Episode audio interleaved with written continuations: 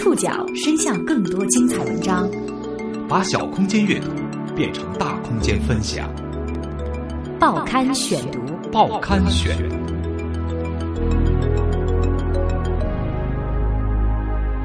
把小空间阅读变成大空间分享，欢迎各位收听今天的报刊选读，我是宋宇。今天为大家选读的文章综合了《南方周末》的系列报道。厦门远华红楼、重庆文强别墅、北京陈希同别墅，这些如今人们依旧耳熟能详的地名，无不联系着曾经轰动当时的腐败大案。二楼是宴会厅和餐厅，是赖昌星宴请的地方。腐败高官们出入豪宅、歌舞升平时，也正是他们呼风唤雨的时刻。被告人陈希同犯贪污罪，判处有期徒刑十三年。而一旦他们落马，这些昔日的奢侈之地又一个一个跌落尘埃，回归平淡。不过，忘记这些具有特殊含义的地标似乎是不应该的，他们至少是从虚假辉煌回归真实世界的历史见证。报刊选读，今天为您讲述反腐地标变身记。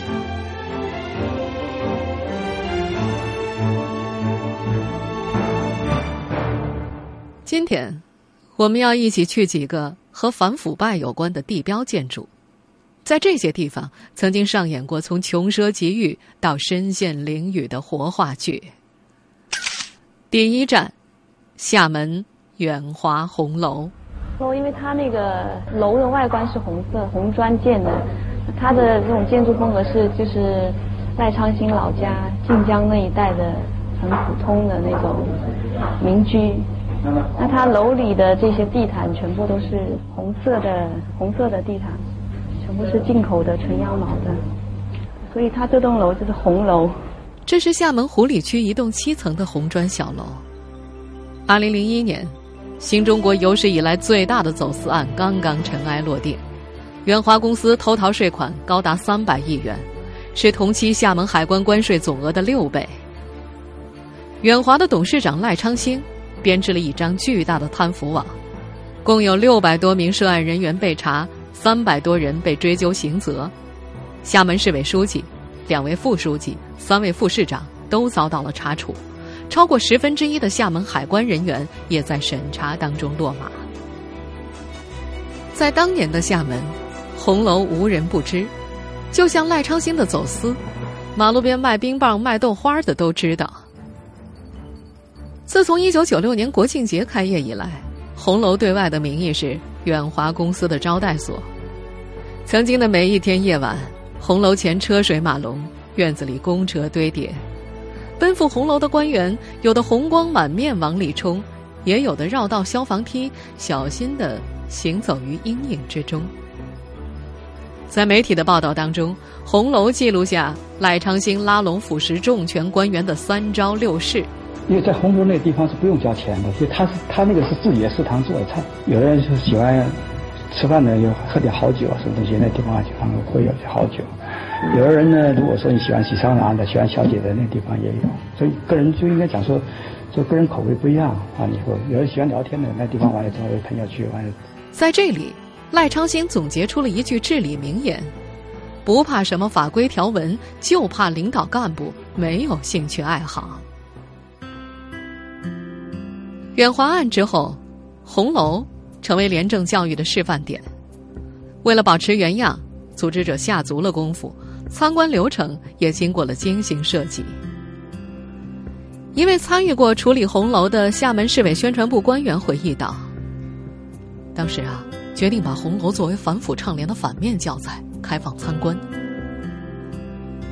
在那段时间，厦门市所有的机关单位都安排了参观的时间表。”往往一个单位的人还没走，下一个单位的人已经等在了红楼外。这是“鸿运当头”四个字，嗯，那么它这个“红”字呢，跟我们平常用的“红”字不一样，用红色的“红”。在一楼的大厅，除了能够看到“鸿运当头”的草书墨宝，也能看到落马高官的悔恨自白，包括公安部副部长、福建省公安厅副厅长。厦门海关关长纷纷痛悔自己没有经受住诱惑。你在那儿洗过桑拿吗？我洗过，有按摩吗？有它是同性按摩还是异性按摩？异性按摩。二楼餐厅，三楼桑拿浴室，四楼 KTV 包厢和舞池，每一层都有文字介绍，共同向人们展示了一幅纸醉金迷的画面。四楼是歌舞厅，还有卡拉 OK 啊、KTV 这些包间。这个里面灯光啊什么都很齐全。掩体式双人舞池。为掩体式。它就是比较隐蔽嘛，跳舞的人在里面不受外面干扰，它跟那个唱歌是分开的。香港的大厨，红木餐桌上的美酒佳肴，国外进口的羊毛地毯，双人蒸汽式冲浪浴缸。为了保持原样，组织者下足了功夫。五楼，这件是那个赖昌星老婆曾明娜的起居室。在五楼赖昌星的卧室。他妻子曾明娜的洋娃娃，在主人逃离一年之后，依然端坐在床中央。这个台式音响，三万多美元，是赖昌星的老婆曾明娜。一位当时参观过红楼的干部说：“这感觉啊，跟以前参观地主的收租院一样。”不过，很多参观者觉得，放到今天，红楼就是个私人会所，没觉得有多豪华。唉，这不能不说有些尴尬。贪腐之风，穷奢极欲，在这十多年中并没有得到遏制，相反，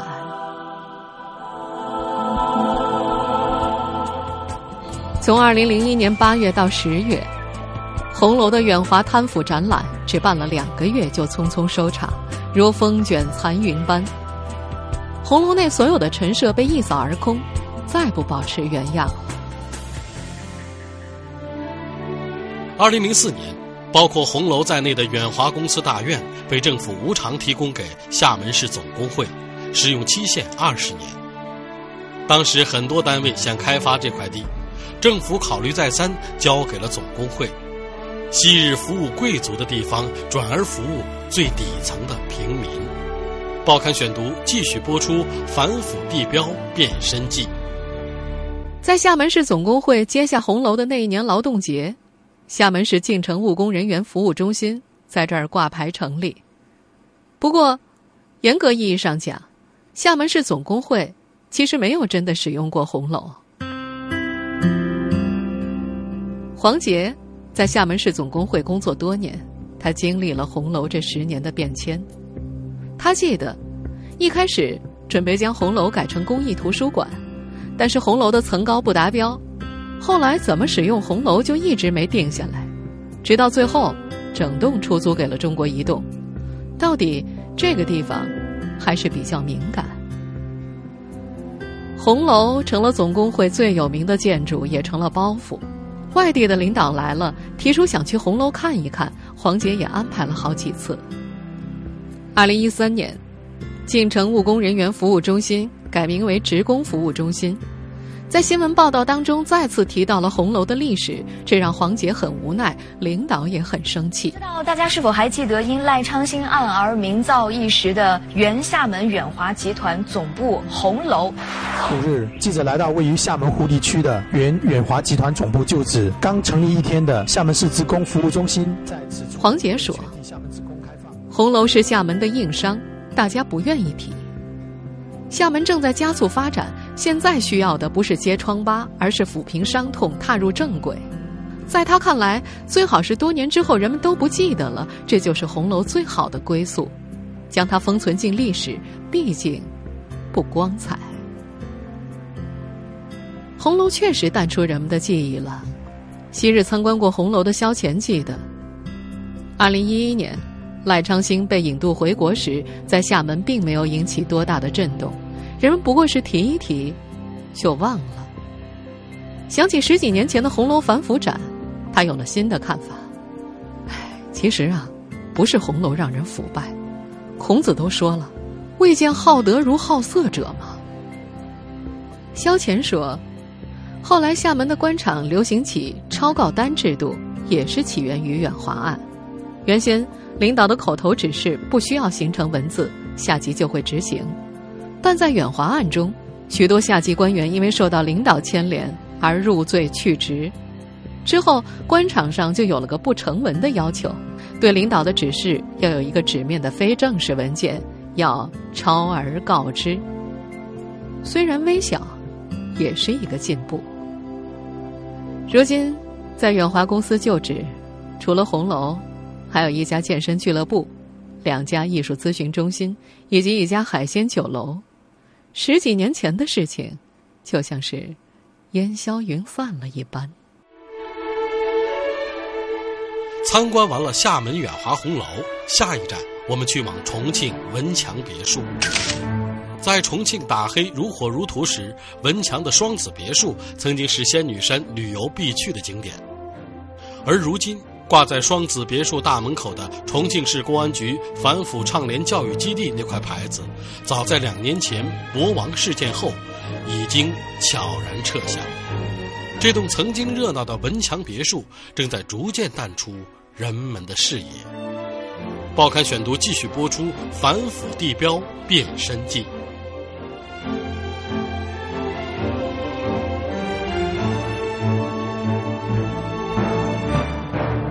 游客接踵而至、别墅鳞次栉比的重庆市武隆仙女山景区，双子别墅称不上豪华，和它相比。西侧大约一公里处的仙女山一号别墅群显得气派了很多。双子别墅曾被称为文强别墅，一般被认为是重庆市司法局原局长文强的私人房产，位于重庆市武隆县仙女山镇香樟路上。更早之前，这里的地名是仙女山镇石梁子村黄家湾。仙女山镇成立于二零零二年六月。在二零零四年底，乡镇建制调整之后，进一步扩大。彼时的仙女山处于起步阶段，而双子别墅是武隆县当时招商引资的产物。根据仙女山镇一位房产经纪人介绍，十年前的仙女山房价大约每平方米两千元，别墅附带花园的价格就更低了。现今，仙女山别墅的房价大约每平米万元以上。文强在二零零九年落马之后，其奢侈腐败的细节逐渐被披露。这栋别墅号称占地二十亩，价值三千万元。根据当时的媒体报道，文强专案组的人员介绍，他们在双子别墅的水塘淤泥里捞起用油纸包裹的两千万元现金。此别墅内的伏羲霍希碑，也被拉到了重庆市公安局一楼内展出。双子别墅被媒体曝光之后，很快就成了新的风景名胜，就像是厦门的红楼一样。到仙女山旅游的游客大多都要去看一看。在一些旅游网站上，双子别墅成了重庆四日游的景点之一。曾经有导游告诉媒体记者：“游客来仙女山度假呀，对文强的别墅尤其爱好。其实吧，这通往双子别墅的公路啊，并不是进入仙女山景区最便捷的道路。”但游客们都非要绕道来观看传闻中价值三千万的别墅，看了都说超豪华呀，真腐败呀！那块引人注目的伏羲霍希碑，据称重达一吨，其来历可以上溯到公元两百二十二年刘备被陆逊火烧连营之时。当年，文强在张军案当中风光无限，后来又在打黑当中翻身落马。在很多人看来，“伏羲祸兮”四个字正暗喻文强的遭遇。二零一零年七月，文强被执行死刑之后，王立军曾经给全市民警群发了一条短信：“文强千古，教训深刻。”为了汲取教训，经王立军的批示，二零一一年三月。被法院认定为文强财产的双子别墅门前挂上了重庆市公安局反腐倡廉教育基地的牌子。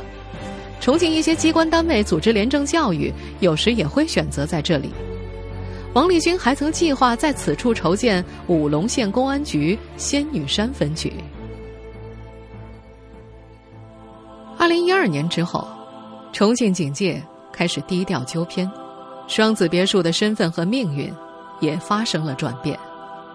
曾经在重庆市公安局大厅展览的伏羲霍西碑，则被重新拉回了双子别墅，物归原主。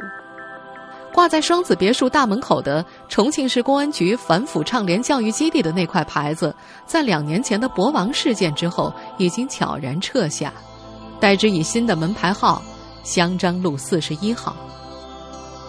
如今，就算是假日期间，香樟路四十一号也依然宁静，除了车辆在门前的马路上呼啸而过，并不见游人驻足。五年前。双子别墅刚曝光的时候，院内冷冷清清，两栋别墅伫立着，甚为扎眼。如今，院内树木郁郁葱葱，缺少修剪，被树木遮蔽的双子别墅不再突兀，经过此处的游客很容易错过它。从远处看双子别墅，两栋雅黄色的西班牙式别墅位于景区的制高点，都是三层楼，外观一致。高高的烟囱显示别墅里有欧式壁炉，一楼外墙是由深黄色的名贵石材造成，四周栽种了不少热带树木。二楼和三楼都有超大露台，正好可以在这个制高点用于远望连绵起伏的远山。别墅之外建有人工小湖，湖边的草坪有整洁的小径可以散步，更有木质的清水回廊一直延伸到湖中央。整个别墅区被栅栏包围，朝里望去，花木凉亭、水榭一应俱全。如果说当年的赖昌星只是一介商人，他的红楼当中发生的一切还具有很大的隐蔽性，那么，作为重庆市司法局长，文强拥有占地近二十亩、价值近三千万的两栋豪华别墅，又何以能长期未被察觉呢？这或许是双子别墅留给人们最大的谜团。双子别墅已经回归平静，更早的一处反腐地标则成了高档会所，只有万分之一的人能有幸光顾。这就是北京虎峰山上的陈希同别墅。报刊选读继续播出：反腐地标变身记。被告人陈希同犯贪污罪，判处有期徒刑十三年；犯玩忽职守罪，判处有期徒刑四年，判决执行有期徒刑十六年。我们现在所听到的是一九九八年北京市高级人民法院对陈锡同的宣判。在一审判决书当中有这样一段文字：陈锡同为追求奢靡生活。还指使纵容王宝森擅自动用财政资金，在北京市八大处公园和怀柔县违规建造了两座豪华别墅，供陈锡同、王宝森个人享用。自1993年1月至1995年2月，陈锡同经常到上述两座别墅吃住享乐。违规建造的别墅和购置设备共动用财政资金人民币3521万元，耗用服务管理费人民币242万元。吃喝挥霍公款人民币一百零五万元。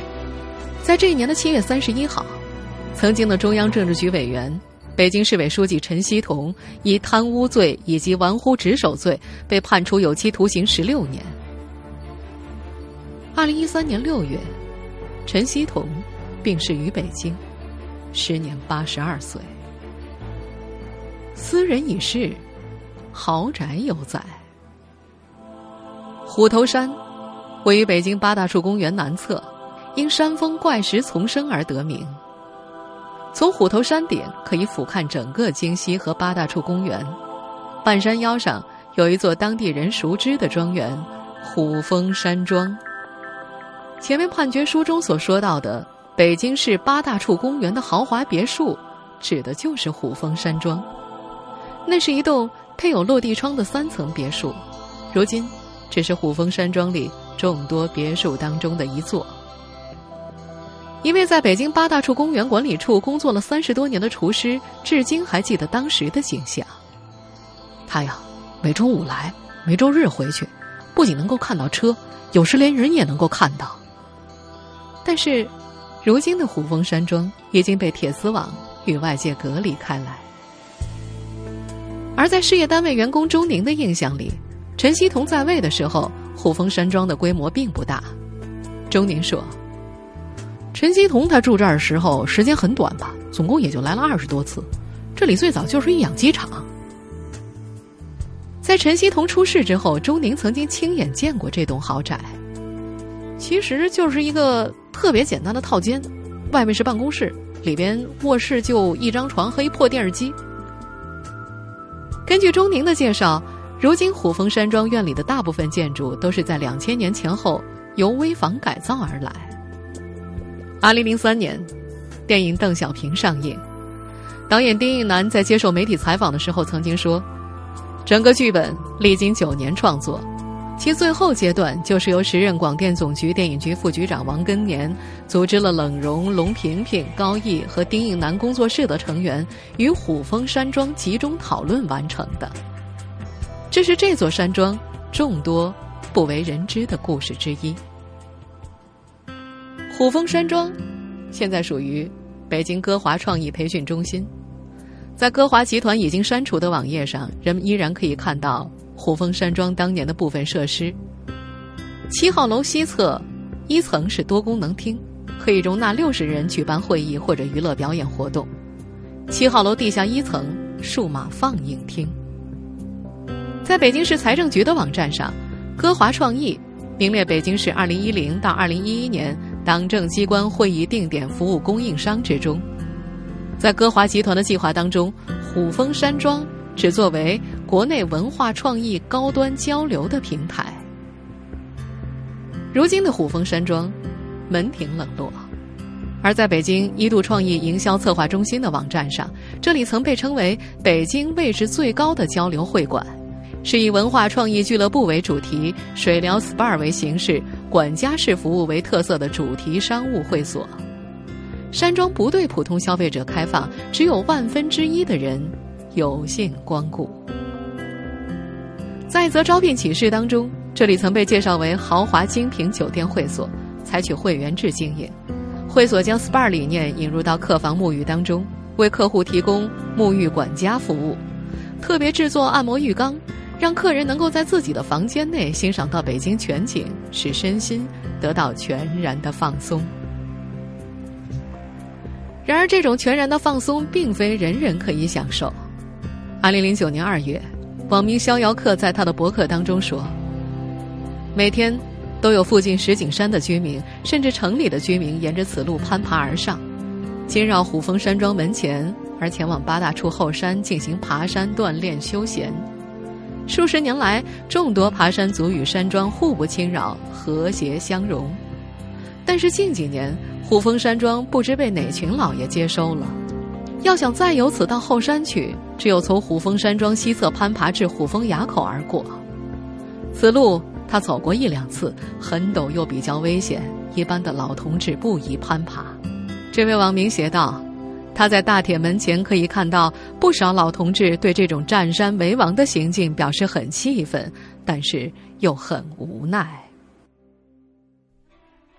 厦门远华红楼，重庆文强别墅，北京陈锡同别墅。